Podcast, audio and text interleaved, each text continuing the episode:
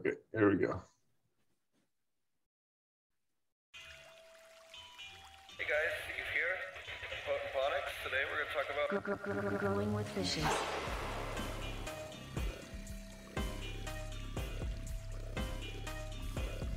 Growing with fishes.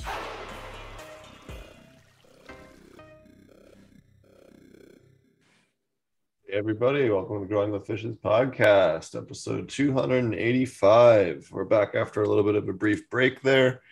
Um, I was on an East Coast trip and uh, just didn't always have time to, to stream or an internet connection where I was. So, uh, yeah, I apologize for being away there for a couple of weeks, but uh, we are back uh, again this week. Uh, we have our guest this week, Tom from Little River Aquaponics. Thanks for joining us, boss. Yeah, thanks for having me on, man. Really excited to be here. Awesome. We also have Fumador from Fumador and the Flavors. How's it going, man? Cheers. Uh, apologies for the weird light. I was just uh, doing my photo stuff. I didn't have time to set it up differently, so anyway, that's why it looks weird. But uh, cheers, folks. Welcome. Nice to see you. Nice to see you, Tom. Uh, good to see you, buddy. Yeah, good to see you too, man. Sure. This looks like the windows open in your room or something. Right? That's exactly what it is. I promise we won't make any lizard jokes today. If you watched this show yesterday, we won't make Uh, any. why do you are you romantically interested in any? oh man, uh, that's a whole other can of worms. Slither, slither right on uh, your favorite. Slither right on on Slender. On Slither, is it Slither? I think that's the one that the lizards use. Um, well, you can check us out. Marty and I have a whole online class over apmjclass.com. Uh, you can use coupon code AP420 uh, between now and Earth, the end of Earth Day. Uh, if you want to check out the class and save 75 bucks off the class, again, coupon code uh, APMJ uh, for uh, $75 off our full uh, online aquaponic cannabis class is available anytime, day or night. Um, the live sessions are on a Sunday, Wednesday schedule. Uh, so if you're, you know, can only attend evenings, then we got you. Or if you can only attend Sundays, and that's fine too. We try to make it easy for everybody. And if you can't make those two, let us know. But we have a ton of content on there. We're going to add a ton of soils content this year. Um, so it'll be a, a good time. Uh, alrighty, all. Uh, thanks a lot for joining us, Tom. Uh, why don't you tell us a little about yourself and a little bit about your farm? We uh, actually had you on for uh, part of the regenerative conference, and, or the, not the regen conference, the uh, virtual aquaponic cannabis conference. Uh, and we're stoked to have you on. And, and if you guys haven't checked it out, we actually did a video tour of his farm as well over earlier a couple a couple weeks ago over on my YouTube channel, so you can check that out as well. Yeah, think- hey. Uh, one of the cool things I liked about your farm was that you um, are doing both aquaponics and living soil, both inside and outside, and kind of showed how much you can kind of apply those to, uh, even if they're disconnected. So uh, I appreciate you uh, taking the time to join us. And um, I know I certainly have shown a lot of people your your little video clip of you comparing the two soils uh, uh, on your farm, and uh, and looking forward to, to hearing what you have to tell us today. Yeah, man, definitely. Yeah. Um, well, yeah. So uh, we're Little River Aquaponics, like you were saying. Um, we've been up and running in Norman, Oklahoma since 2015. I want to say it's been a while. Um, but yeah, I mean, we started out primarily as a, a vegetable production farm, and as cannabis kind of rolled into the state and that industry started showing up here, uh, we got more and more into that, and we're kind of like a little hybrid system right now. We're trying to grow food for people. We're trying to provide really good, clean medicine for people, and and uh, just kind of keep that ball rolling. Um, a lot of what we're doing around here, you know, is uh, we're trying to focus a lot on regenerating the soil around our farm. It's all pretty tough, like hard pan clay. Um, you know, it was a dairy farm for 30 or so years, and a lot of times you know, dairy farms, cattle farms, they're not really managed too well. So the soil was in pretty bad condition. Uh, but just in a few years of, of operating this place, we've been able to really kind of transform the, the ecology around this, this whole farm. So tell us a little about the, the layout and the setup that you have. I see you got a nice giant fish tank there behind you. Yeah, man. So uh, we're operating uh, the 9,000 gallon Nelson and Pade um, system. We've got two raft tanks with, uh, oh, they're about 1,500 gallons or so. We primarily use those. We don't really do cannabis and deep water culture, but do lots of herbs and greens. Uh, and then we take uh, take the fish water, a lot of the fish waste, and uh, what we don't scrub and put back into the system, we actually use for our nutrient program for the uh, the cannabis house, the cannabis greenhouse, and um, and then the excess also goes out to our our vegetable gardens. Um, you know, there's a lot of uh, it, it's been really interesting, kind of listening to you guys and diving into this world a little bit because we we kind of take a simple approach towards aquaponics. Um, I'm really just trying to to maintain and keep the fish healthy and keep the system healthy, and it seems like everything else follows. But you know, it's it's neat to kind of come across these more like complex methods you guys are using and ferments that you guys are using. Um, so I'm excited to to kind of dive into that world a little bit more. What what type of fish are you using there at the farm? Oh yeah, there's a blue and Nile River tilapia, and uh, we've got maybe 300 of those total.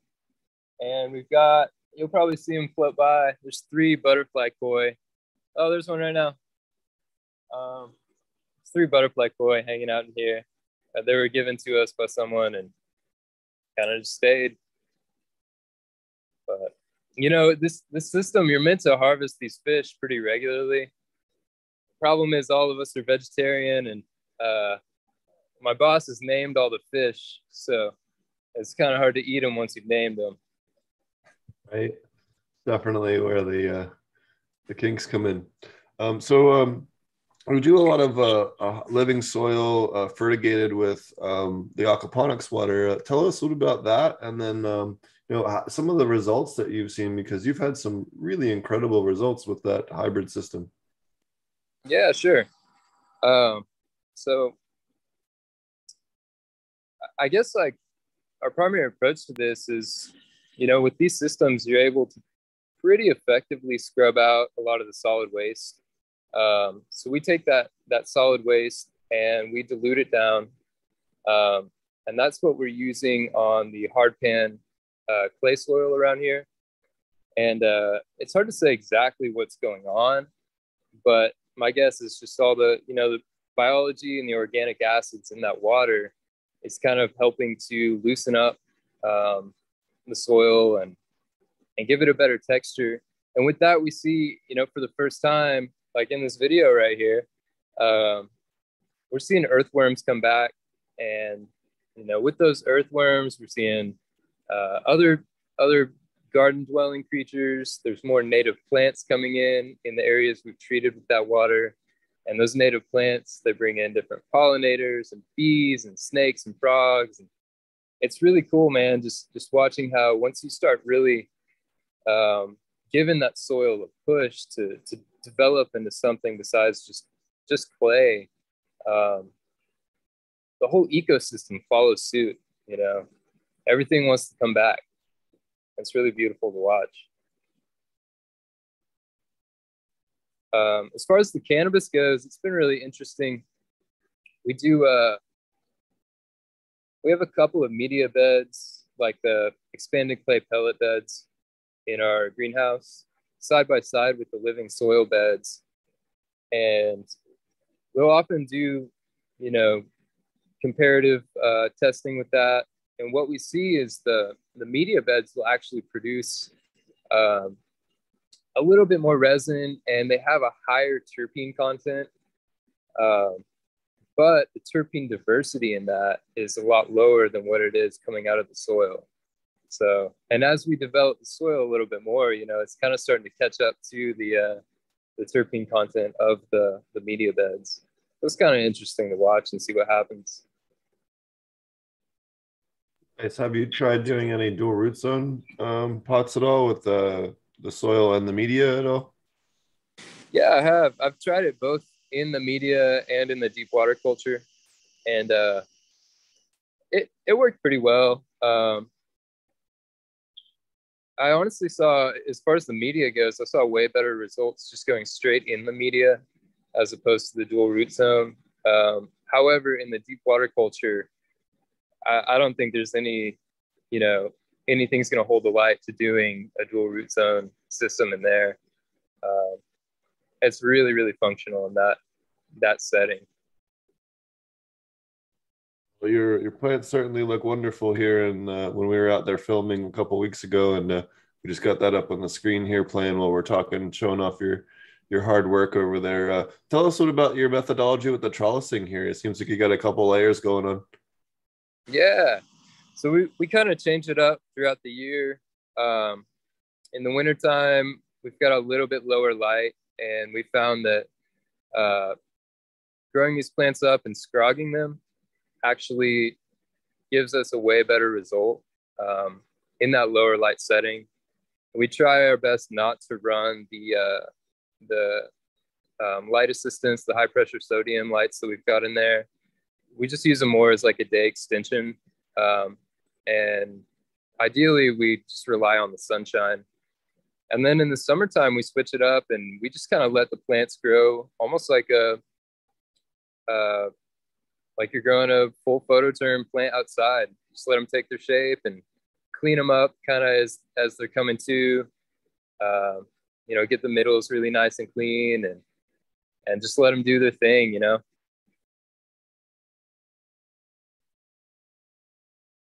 They look great. Um, so what cultivars are you growing these days? Yeah, man. Um, we've been pretty partial to uh, uh, massive seeds genetics and dragon flame genetics. Um, uh Yeah, they they've both served us pretty well.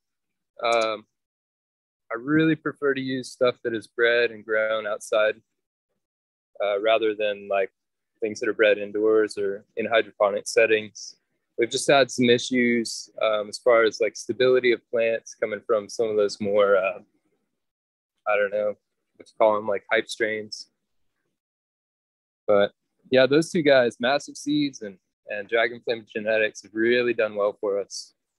Uh, these cultivars in here, right now we've got a slime ticket from Dragon Flame, um, pineapple pomegranate from Massive Seeds, as well as their strawberry durban and uh, yuzu tangy.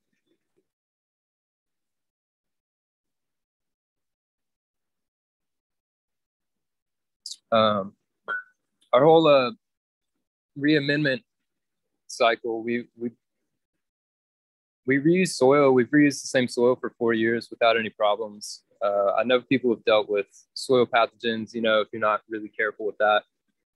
Um, and we try to cycle some out, you know, semi regularly. Uh, but ultimately, you know, the same stuff ends up coming back in. And we use uh, uh, KIS Organics or Build the Soil uh, reamendment packages. It's been a while since I've done a soil test, to be honest, but um, here pretty soon I'm going to run one and see where we're at, see what's in the gas tank. Um, is there any other strains that you've grown that, um, or do you want to tell us maybe a little bit about the fish room here while we're looking at it? Uh, sure, man. Uh, yeah, these guys are uh, these tilapia we've got. There's something else. They're massive. Uh, they've been around for about six years now, and uh, you know they've been through thick and thin. And it's amazing how hardy these fish are we had a blackout in that ice storm. I know you experienced it. Um, ours lasted 17 days with no power, and uh, they made it through like like nothing was going on. Yeah, it was it was pretty cool. But yeah, our fish barn it's all heated by a, a wood burning stove, and uh, you know, held together with elbow grease, I guess.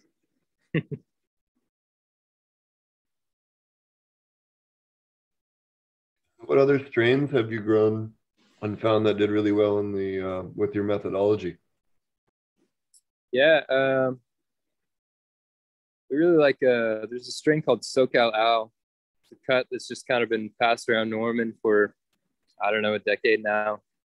Um, it's a really wonderful, kind of funky, cedary, uh, smelling kind of plant.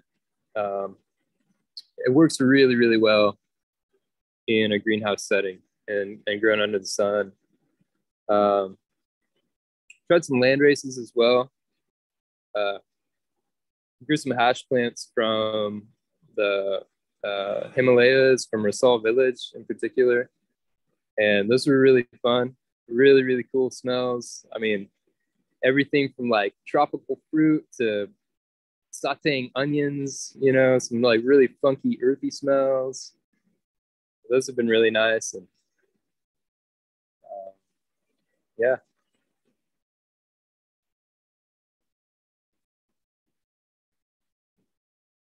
Have you guys found any in particular that, that work well in aquaponics? The blue hash that I have does really well.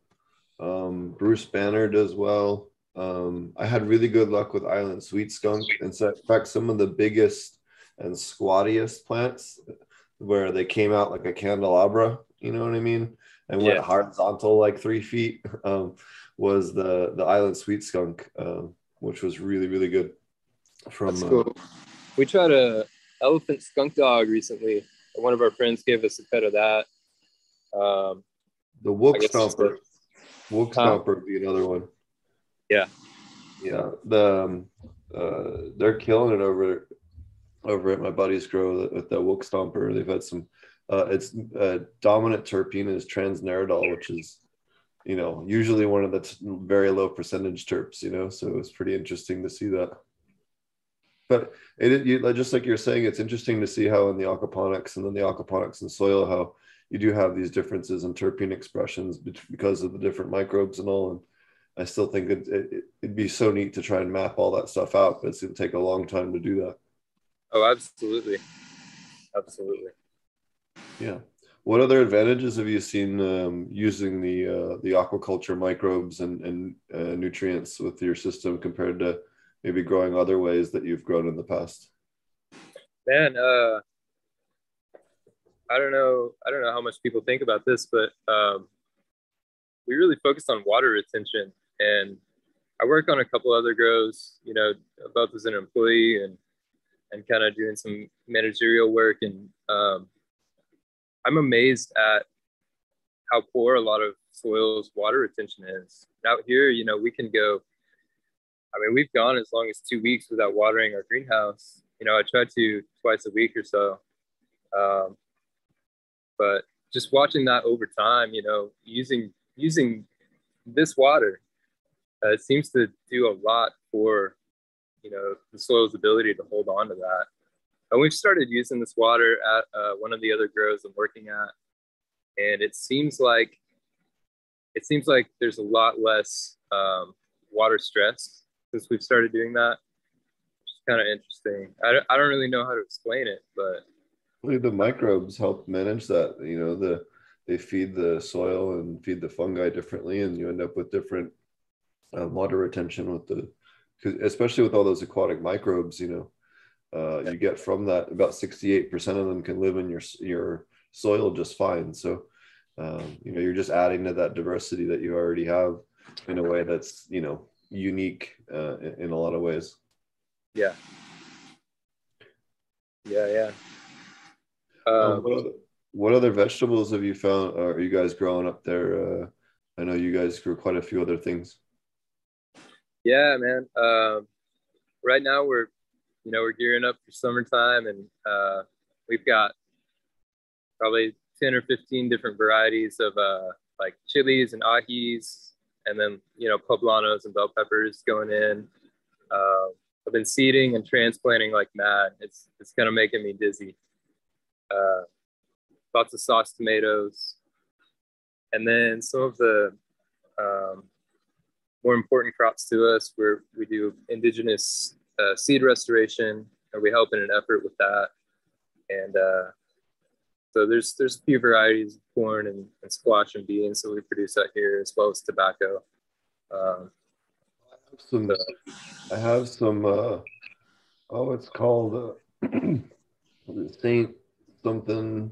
What's the island in? Uh, it's an island in the Caribbean. Saint Augustine tobacco or Saint something tobacco. I have to give you next time I see you.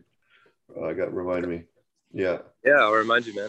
Shout out to the gentleman up in Maine that, that hooked me up. Sure. Yeah, it's a wild plant to grow. I, I never had any experience with it. And um, you got to be careful, man. You go out to harvest leaves or harvest seeds. It's dewy outside or it just rained. Start touching that plant, man. It'll make you dizzy. Oh, So, so you you've grown a lot in uh, outdoors and indoors and all the rest out here in Oklahoma. Uh, what advice do you have for people coming out here or people that are out here in Oklahoma maybe have, having some excuse me issues? yeah. Um, wow. So there's a Oklahoma's a pretty hostile environment for cannabis outdoors. Um, I think the best best improvement we've made is um, growing all our outdoor plants from seed. It really seems to make a difference. There seems to be a huge uh, advantage in their resistance to bugs and mold. Um, and if you can turn over a, a crop of seeds, you know, if, if you can produce seeds in your outdoor space and plant them the next year, um, it seems like those advantages just kind of multiply. Um, and then, you know, if it's your first year doing it, plant a lot of diversity. There's there's no substitute for finding strains that are resistant naturally to the bug pressure in our area, um, and the humidity swings in our area are just wild. So finding the right right plant for the environment is key. Um, and then the other thing, you know, if, if you're able to test your soil and your soil is clean, go straight in the ground. You know, all this like planting plants and big hundred gallon pots and potting soils. I don't know. It, it just doesn't work as well. You stick a plant in in native soil or even amend the soil really heavily and stick it straight in the ground, you know, you're gonna get monsters and and they're gonna be able to protect themselves a lot better. Um, not gonna blow over when we get a 70 mile an hour storm gust coming through, you know. So Yeah, we had a crazy humidity spike the other day. It went from like 85%, 90% in rain. And then that front came through, it was like 10%. And it's like, you know, you got to have plants that can deal with that. Yeah. I yeah, never thought about that type of extremes, but yeah, it's you're absolutely right. Um, was there any other strains that you recommend for outdoor? You know, a lot of people growing uh, outdoor there. And uh, what have you had luck with specifically outdoor strain wise? Uh, specifically, I've used, um, or I've kind of really liked uh, pineapple pomegranate, snow skunk, and uh, uh, what was that other one? Uh, Elfstone from Massive Seeds. And then anything coming from Dragon Flame, his stuff just seems, you know, it's it's pretty impervious to a lot of the, the issues we face here. Course, it's all coming out of Washington. They've they've kind of got some crazy stuff going on up there as well. Um, yeah. But, uh, and then, I mean, really, like outdoor here, it's, if you can figure out how to process all of it, if you can just grow hash plants outdoors here and like turn that into hash, that's, that's probably the best way to go. Um, people are just real turned off to outdoor flower here for some reason.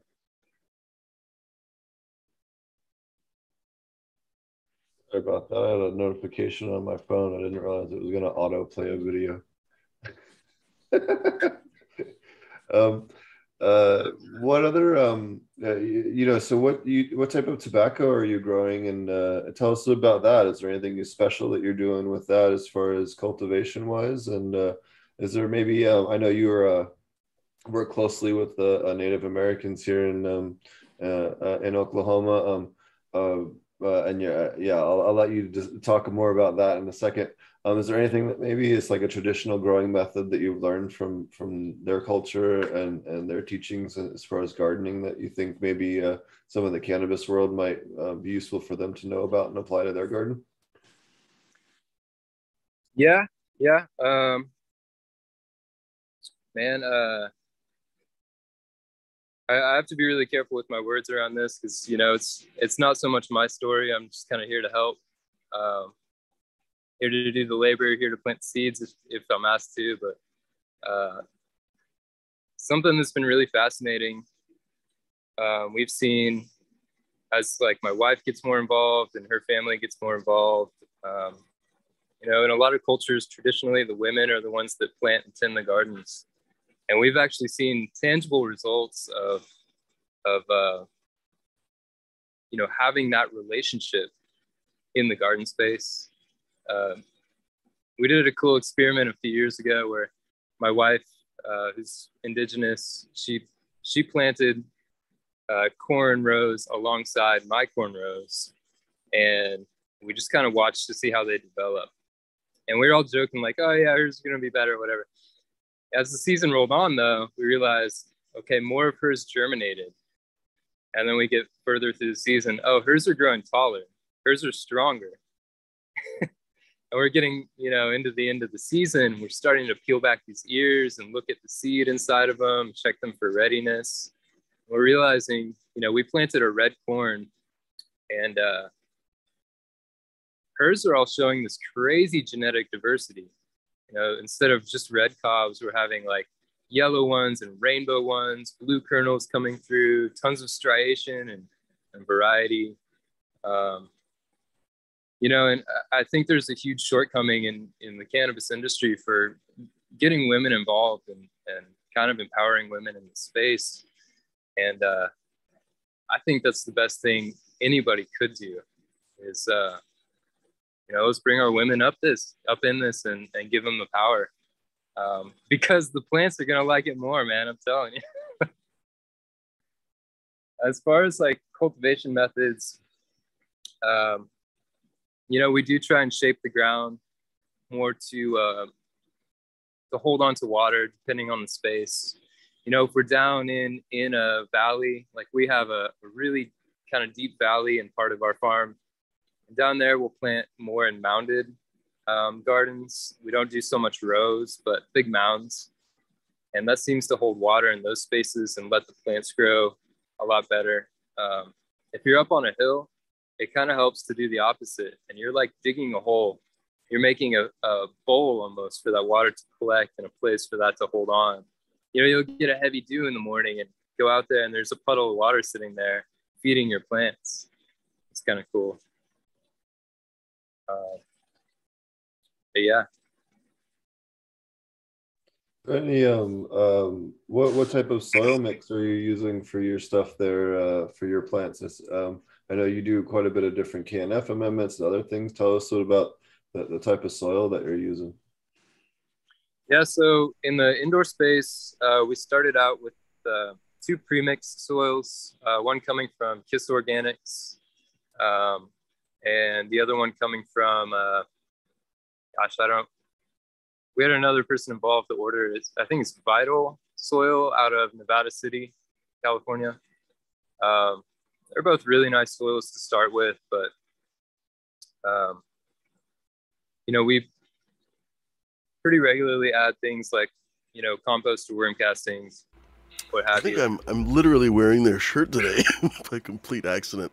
Vital Earth from Nevada. nice. Small fucking world. Hell yeah, man. Yeah. Um, hey, funny enough too, uh, uh, KIS Organics is working with us this year on on one of our uh, seed preservation products so, or uh, gardens. So they're uh, they have a team of agronomists. They've kind of got together and and we took a soil sample. We sent it out to Logan Labs, and they all looked at it. They're making recommendations, and they're helping us kind of put together a, an amendment plan for getting um, community garden space in uh, one of the indigenous communities back together, um, mostly for my wife's family. But just a shout out to them. You know, the, those guys are they're the realists. They do some really good work.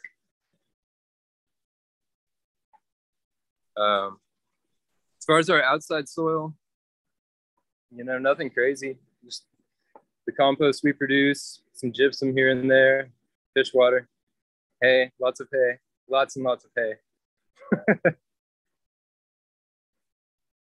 um, is there any um, uh, native plants that you're growing for food uh, or stuff that's um, you know uh, um, yeah I guess for lack of a better term native native Oklahoma plants that you're growing for food? Yeah, man. Um, you know, we were talking about before we we went live. Uh, redbud trees around here. Uh, those are really wonderful. Uh, springtime, you know, kind of punches of vitamin C. Uh, and then we've got a little pawpaw garden we started two years ago. I don't know if you've ever had pawpaws, but they're these wonderful, wonderful, like custard apple type plants. Um, there's a, a, a stand of them out here in Norman on a friend of mine's property that uh, we just went and scooped up a bunch of like kind of half rotting fruit, took it back home, and we just dug holes and planted the, the whole fruits. And we're, we're, we're getting trees coming up. So fingers crossed, you know, those are going to come through for us. Cool. Memory Yeah. serves me that pawpaws are all male and all female uh, trees, right? So you have to have kind of a couple of them, if memory serves me right. And that That's- same, or is that That's my understanding. Yeah. And, and they're, um, they don't self pollinate. So, you know, you've got to collect them from a little bit of a diversity. So, you know, we got, we got fruit from every side of the stand and buried it out here. Nice. um, yeah. That's really cool. Yeah, man. Um, what else would you like to tell us about your farm and, and what you got going on? Hmm. Where can people find your flower in stores? Oh yeah, man. We're uh right now we're at uh Bloom Cannabis Company in Midwest City and Yukon and Oklahoma City. Um, Acoustic Cannabis Company. They're out of Edmond. And uh I don't know if it's still on the shelf, but we had some stuff over at Mosaic in Oklahoma City. Um, so those those are kind of our three primary spots. Uh, Nice. Otherwise, we're we're sprinkling out throughout all the boondocks here. You know, little mom and pop shops. That's really great. And uh, what what have you, um, you know, you talked a little bit about the the straight media beds, but what have you found in terms of difference between the aquaponic uh, or or you know aquatic, partially aquatically fed stuff versus just uh, have you done any uh, side by sides between that and just normal soil production or anything, and seen any difference or um, anything like that? Yeah, uh, actually, we just uh, you know, I worked part time for a while at uh, We Grow, Oklahoma, and was given a whole bunch of soil samples of, you know, this is the best best living soil on the planet. I'm not going to out anyone, but uh, you know, we tried it. They gave me trial bags, and uh, we threw a few plants in in some of these commercial living soils, um, some of which I kid you not range to like forty dollars for one and a half cubic yards or one and a half cubic feet, um, and really didn't see great results, to be honest. Um, you know, they performed okay. It grew a weed plant, you know, there was flowers on it, but it just doesn't have the nose and and didn't have the flavor to it. Didn't really have the same production to it. Um, yeah. Do you uh, do any hash making or anything like that at all? Uh, not commercially, but we make a hobby out of it. We, we like to make some bubble hash. Yeah, tell us what what do you make? Yeah. So uh, actually, my my uh, partner in growing out here, he's he kind of does it more so than me, but uh, we do a little bit of bubble hash, just ice water hash with, with some bags, and uh, we also grow a, a small stand of those um, Himalayan hash plants too, and make hand rub charas at the end of every year. That is a really wonderful product. Yeah. Hell I've yeah. never never tried anything like that. Yeah, I love that stuff. In the in the Caribbean, they call it gum. What is it? They call it gum in Jamaica. Oh, okay. Okay. And then like dry sift or like keef, they call that pollen. Oh, okay. Yeah, it gets real confusing. yeah, it's kind of misleading. Yeah, the guy's like, "Do you want to buy some pollen?" And I was like, "Huh?" And he shows me, and I was like, "Oh, yeah, dry sift or keef, you know, whatever." And I was like, "Oh, okay." Uh, that's what you mean. As I was real confused, like this guy separated a bunch of pollen, like in the Caribbean. Like this isn't gonna stay stable very long. Like I'm just trying to was trying to figure out like what the fuck. That's pretty funny. Yeah. Have you have you seen any uh particularly nice plants or cultivars down there? I've I've never been in the Caribbean. Oh yeah. Where's, Same. where's the best ganja down there?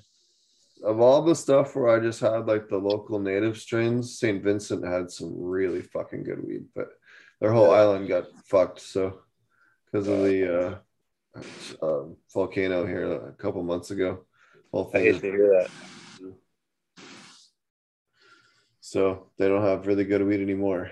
Um, but uh, yeah, in Jamaica, there was definitely a couple of different ones. There was always one, the one I really liked, and this was like running around in Westmoreland was Rainbow Kush.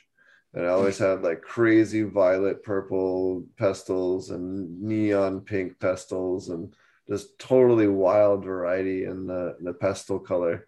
And um, always had a really, really interesting and unique. Yeah, everyone kind of had their own version of it and uh, the terpene expression on it was just all over the place. I thought it was really cool. So definitely something that uh, I would love to get my hands on again. Um, but uh, yeah, there's a lot of growers too. Because what was funny is when I went first went down there, I always thought, man, there's going to be like a lot of like everywhere else I've been. That's kind of like that where you have a lot of chemical stuff and all the rest, but no, they don't want to hike all that shit up into the hills. Like that's a pain in the ass, right? So they grow organically because it's like a a lot easier just to to have most of the stuff. But they'll have a goat, a couple of goats to to clear the edge of the the clearings and stuff like that, and act like lawnmowers. Uh, and Yeah. then they'll have a cow or two, and then they'll milk them every day, and then they take what they need. They make cheese or or, or milk from them or butter, and then the rest of it they put into a big barrel with the fruit skins or whatever they're eating and then it fills up they seal the barrel and then it sit for like 21 to 30 days and then they take that out as like a finisher for the the flowering stuff so once they're like week four or five of flower and they're starting to flip they'll go out and they'll apply that to like boost the terpenes and stuff in them and it does it does have a difference Wow. in the control but it's something that's that that it's kind of like a like a lactobacillus ferment with fruit skins. It's like a lacto, you know, FPJ, you know, kind of thing, but it works, you know, and Yeah. that's something I saw quite a bit in, uh, or some variation of that, um, quite a bit in Westmoreland, especially. Wow, man, that that sounds amazing. It sounds almost like I'd want to eat it when it was finished. Right? it smells really good, that's for sure. Yeah, It's yeah. like uh, rum or something like that. It has like this sweet, not alcoholic flavor, but like a spicy, fruity, funky, you know, smell to it. Yeah, definitely. Definitely. Yeah, that's that's something we've kind of been experimenting with, you know, your advice, using the LAB and then also doing um, an FAA. So we've always buried our fish out here, you know, in the garden space. And uh, just last year, we started kind of splitting what fish we do lose seasonally with a couple different farms and and making a fermented um, like fish sauce. That's a crazy thing, man. I mean, I don't know. For anyone that hasn't done that out there, you know, you expect the worst when you throw a bunch of fish and sugar in a barrel and seal it for a year, but it really comes out nice. It's a, it's a wonderful product. Yeah. Yeah. Yep. You can do it too if you're like a poultry farmer or something and you have leftover parts or pig farming or deer, even with your deer. When you're deer hunting, you can even take the guts from them and throw them in there as well and and do similar ferments to the the FAA. So make you want to add probably a little bit more IMO to it, but that's all right. But I know there's quite a few different variations of it worldwide. Um, and then also a liquid IMO ferment. So you can actually do a liquid IMO fish ferment. It's something I I learned about uh, recently. Um, they're doing this in Vietnam. So they, they take a barrel, they'll put in, uh, hold on, let me pull up the, the recipe so I don't misquote it. But they basically do a liquid IMO ferment with a bunch of fish parts and it breaks it down real fast, like much faster. Oh, cool. And I'd be really interested in that because I get impatient. I mean, six months I can do. Waiting a year, it's like, man, really use Yeah, some of that right now. This was much faster. Let me find it. Hold on a second. Uh? No. Sorry. Uh, okay.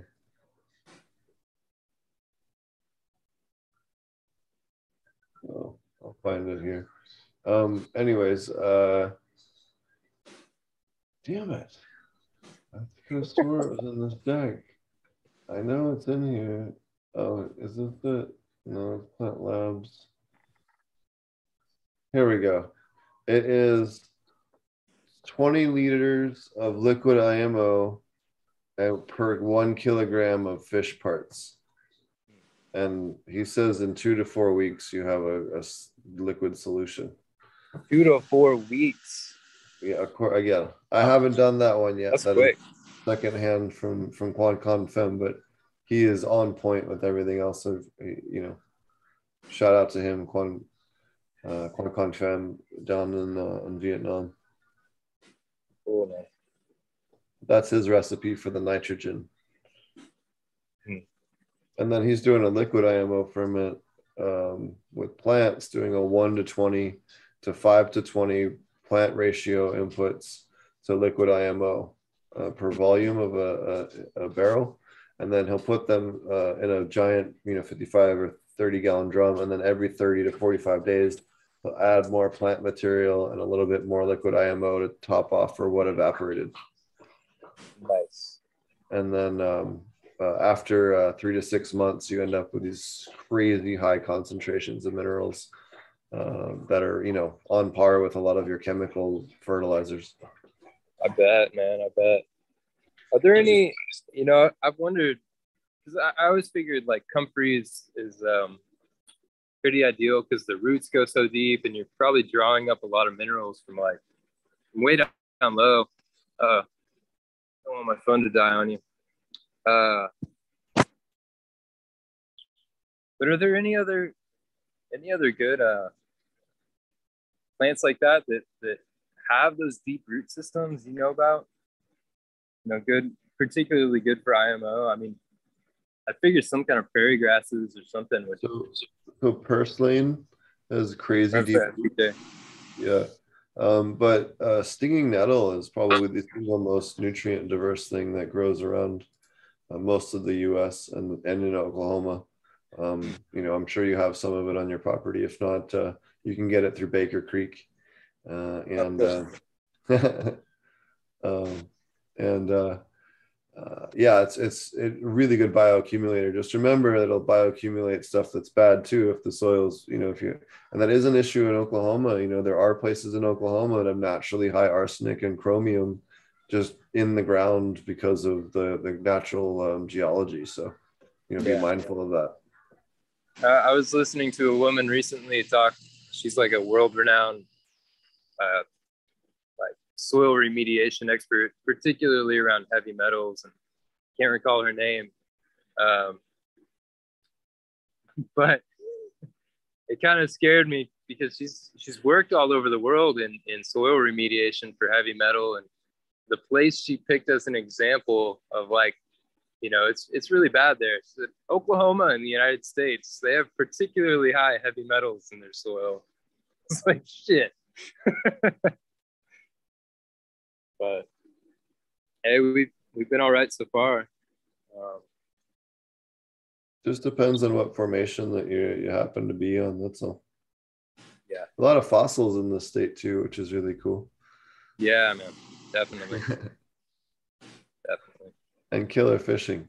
Uh, we had a question from chat. Um, what uh, KNF practices are you using? Uh, currently, we're we're just using the uh, LAB um, in the aquaponics system, um, and then FAA, and occasionally we'll make a fermented plant juice um, out of stinging nettle. We have a really really good stand of that, um, and it's it's a particularly nice one I think to throw in teas and kind of makes it extra frothy if you're into that. Um, but that's that's about it as far as KNF practices, at least right now. Nice. Have you done anything with IMOs at all, or? I've made one IMO in my whole life. It was fantastic, and I never did it again. So I need to get back on that train, man. It's on the list, you know. no, I was just curious. Uh, uh, if, if, you know, because I just saw how good your soil looked and everything, and I was, I was curious if that was part of it. So, um, well, uh, um, anything else that you want to let everybody know here? Uh, um, I kind of went through most of the questions that I had had. Uh, I apologize. No, I think that about covers it, man. Um, Cool. you know, if you if anyone's in Norman, shoot me a message. We love to have visitors. We love to have guests out here. So Yeah. Um, actually, here's a here's another example of it. Uh, you want to tell us maybe a, a, you know maybe just a little bit more about this? This is one of your latest posts. Yeah, yeah. It it says it in the text, but um, you know, basically what you're looking at here is uh, uh, two soil samples. One of them is is adjacent in an adjacent plot to the other. They're not more than 20 feet apart.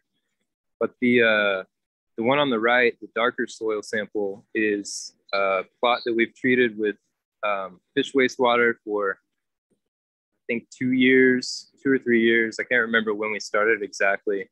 Um, but you know, this this far into it, you can see a difference in the texture. Um, but like I was mentioning earlier, you know, you really start to see a difference in the ecology in the soil. Um, you know, the animals inside the soil and the animals like on top of the soil. You know, you get everything from worms to to the predators in the area, like snakes and birds, um, and everything in between. So it's kind of what you're looking at right there. Yeah. So you guys can check him out at Little River Aquaponics 405 on Instagram if you're listening to the audio version of this. Uh, we also he also has uh, littleriver.aquaponics.com. Uh, they're s- finishing up their their website, but they they do have a website there uh, coming soon, and um, lots of great pictures of different cool Oklahoma, um, you know, plants and all the different wonderful work that they're doing there uh, down at Little River, and uh, yeah, definitely check them out and. Uh, uh, definitely check out the the shops where they're at if you want to buy some really nice, uh, you know, aquaculture fed cannabis plants. Cool. Well, thank you so much for having me on, Steve. It's it's an honor to be on your podcast, man. Awesome, yeah, man. We're happy to have you on, and uh, hope to see you here soon. Hopefully before the end of morel season. Yeah, man. Let's do it. Thanks, man. Cheers. All right. Cheers. Cheers, dude. And uh, uh, Fumi, uh, what's up with you? I don't know. Uh, I've been busy. Of course, every time I have to talk, I have to start coughing. Um, I know I've been getting a little bit back into uh, uh, the the what do you call it the uh, the photography side of things. Uh, I don't know. I took a break on uh, uh, taking pictures of my buds for a while because I had uh, spider mites for the longest time. So I'm like, I'm not gonna take freaking good photos of uh, spider mite covered plants, whatever. So finally got rid of the goddamn spider mites, and it's time to go back to the photo booth. So that's been actually super fun. That's why I've got this gigantic softbox right next to me. But uh, anyway, I don't know.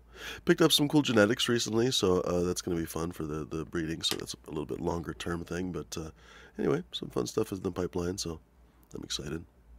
How are your Afghan stuff going? Uh, it's going all right. Uh, what was I going to say? I had a bunch of uh, uh, twins from those uh, uh, seedlings, but as always, the goddamn twins are never really that viable. So sure enough, the biggest one from the twins I basically kept. So anyway, that was kind of fun. But yeah, I have a few of those. Uh, they're looking really interesting, honestly, like really, really fun and interesting. Uh, they're still fairly short. They're only like I don't know six inches tall or something, but uh, they're coming along. Uh, what else do I have? Uh, yeah, I got a couple interesting things actually as seedlings coming up too, so that'll be pretty fun. So yeah, I'm excited for that. It's Yeah, always like I don't know when you when you get to combine and kind of you know mess with flavors and stuff. It's always super exciting, you know. Nice. I managed to score another pack of those when I was up in Maine. So I'm Nice. gonna pop some. I'll let you know on. how that goes. I wonder if you get twins too. That'll be fun to see. Yeah, right. That'll be cool to see what happens. Right. Um, I also Yeah, I, I, got, I got a crazy amount too. It was like uh, I think I only planted nine seeds. I kept one just in reserve for whatever reason. Uh, and out of nine seeds, I think uh, eight popped. I want to say eight popped, and out of those eight, I think six were twins. like seriously, six of them. So that was kind of bizarre. But anyway, so I think it, like two of those seedlings weren't super strong, uh, and so I think I, I might have uh, six plants left or five plants left. I can't remember, but anyway, it's pretty fun. I also got some Moroccan stuff. Yeah, that's fun. Pops too. I think that might do really well here. In, in The uh, is it a Oklahoma. Beldia or something else? It just listed as Moroccan land race is what I That'll be was cool. given to me. Yes. Well, so we'll, we'll see what anyway. comes. The Moroccan stuff is supposedly Lebanese stuff, right? Uh, Mila uh, was telling us, I think that like the because the Moroccan hash is not really native. They basically brought it in like the '60s, and I think they got it from Lebanon. We'd have to listen to Mila again, but good for hash for sure. Yeah, I know you had a couple episodes with her, right? I think so, man. Yeah, Yeah. we got to get her back too. Actually, she's always a super fun uh, uh, guest. Always has the best goddamn stories, Oh yeah. right? Yeah, man. Awesome. Well, uh, you want to tell everybody how to find you and, and your stuff? Yeah, man. Uh, very easy to do. I can even show it to you. Uh, let's see here, ladies and gentlemen. Follow me over at uh, my YouTube channel, Fumidor and the Flavors, or you can also go to uh, chronictable.com. Let me just do that. Chronictable.com. There you go. And thank you for uh, giving me the shot to uh, show the website, ladies and gentlemen. That's it right there. Take a look. There's photographs, seeds, genetic preservation kits, you name it. Ways to contact me lots of fun. Uh, I put the whole website together, all the photographs. Okay, not all the photographs, some of the photographs, like that one right there. Those are actually my testers, but many of the photographs are my photographs. So, anyway, thanks very much for letting me show that. Okay, I'm trying to stop the share, but there we go. Do you ever have that where Zoom, like, the button, like, I don't know, like, how do I say it? It's the, oh, fuck, what's that game? Where you, like, chase the snake, but you can never quite get it? Egg? No, it's not snake. It's the. It's kind of like whack a mole, but it's on the computer. Anyway, sometimes Zoom does this thing where it's like, no, no, I'm going to move the box. It's going to be, it's Yeah. going to be over here now. Um, Mike in chat says the Lebanese strains are brought to Morocco in the 80s. Ah, there you go. So, and he would he would be someone that would know. So Nice. I think I know. I don't know him personally, but I uh, I'm working on some different stuff. Working on uh, hopefully getting the uh, edible stuff back into mass production here in Oklahoma. nice. Um, so uh, we'll see how that goes, but that looks like that's going to be happening here in the in the near future. Um, you know, fingers crossed. And then uh, we're trying to figure out which of a couple of different farms are going to try and run uh, some outdoor stuff uh, out here this year. And uh, yeah, it's kind of fun. Right on. figure out what direction to go next after uh, finishing up some other stuff. So Sweet. yeah. Right on. Other than that, uh, what else do I have? Uh, I have some video stuff that I haven't released yet. I actually had a really cool experience. It was down t- yesterday, and I have a video of it. Um, I'm kind of debating. I got to make sure it's going to fly with the YouTube censorship, but I don't think it's gonna gonna get hit. But it's um like a wholesaler for dispensaries, so it's like a dispensary for dispensaries. Oh, that's So you walk in and they have like a, a store display version of Huh. all the different stuff that that you would have in a dispensary, and it's huge. It's like a Oh, warehouse, whole section of a warehouse that's all set up like a showroom. It's really dope. But then the one, the whole left side is just all these different farms and breeders' buds. So you can Huh. take a quarter pound down and smell it and see it and look at the buds, and then you, you scan that in your little tablet, and then you put in how much you want, and then they have a big vault in the back that has all you know the main supply of all the cannabis, you know, sealed off from everyone else, and then they weigh it out and then have it all ready for you so that it's however many pounds or whatever you want, and then you scan everything, you know, on the showroom floor, and then they have it all waiting for you, packaged up with all the all entered into Metrc and all all That's ready to go as long as your your account is set. But it's kind of like a an easy grocery store style style shopping experience for dispensaries to get you know their wholesale stuff. And I thought it was neat. something different that I hadn't seen before, and it's, it was very professionally done. Yeah, that is interesting. very well thought out, and uh, they're also going to work a lot with smaller breeders and do some Hmm. consignment stuff and things like that too. So they're trying to support the the smaller guys and the smaller breeders, and you know they give a shit, right? So they're and they're super cool people, and uh, it was kind of cool to, to. They just finished getting the whole facility together and everything like a week or two ago, so it was cool to finally go over there and kind of see the whole thing all set up. It was really really dope. That's cool. Yeah, man. That'll be a fun video. Yeah. So, uh, and then what else? I have a whole bunch of videos I'm working on on some KNF stuff, and uh, um, hopefully once uh, next month get back into some some microscope stuff and some other things. So, um, got that coming as well. So, yeah. If anybody has any interesting topics or wants me to do a video on anything, let me know. I can go off on on individual things and want to do some more like shorter content. Um, uh, as well. Um, but um, sorry everybody for missing a couple of weeks. We're gonna try and go back to two episodes a week um, for the most part. We'll do Mondays and Thursdays. Um, we might miss a couple of Mondays here and there, but that's the plan. And um, yeah, also don't miss later in the month the lady that was doing all the different um, testing, Angela but. uh, um, uh, Quilitas is going to be with us at the end of the month with a more another follow up with another round of testing with uh, aquaponics versus soil um, uh, comparisons and all that stuff. So uh, that'll be really really cool. And um, I have some other cool guests in the works that uh, uh, I think you guys are really going to like. That we we've been in talks. We're just figuring out what date. Um, that uh, you guys have definitely seen in movies and TV before, so you guys are gonna like that uh, when he comes on and some other cool people. So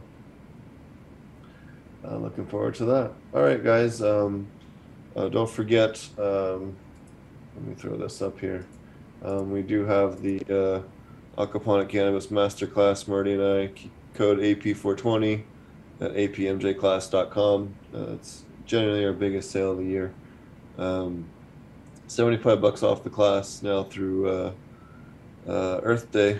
So check it out. We have a, a ton of content. We are constantly adding new content, and we'll be continually adding new content to that class um, Mhm. as long as Marty and I keep doing this shit. So uh, once you buy it, you know you kind of get uh, you know this repository of, of info along with the base class. So definitely check it out. Nice, man. All right, guys. Um, we will catch you guys again uh, next week, and uh, take it easy. Have a good one. You can find me on uh, YouTube, SoundCloud, iTunes, Spotify, all the things. Uh, and uh, yeah, we'll see if uh, Elon Musk buys Twitter because that happened today. Fucking. Oh my god.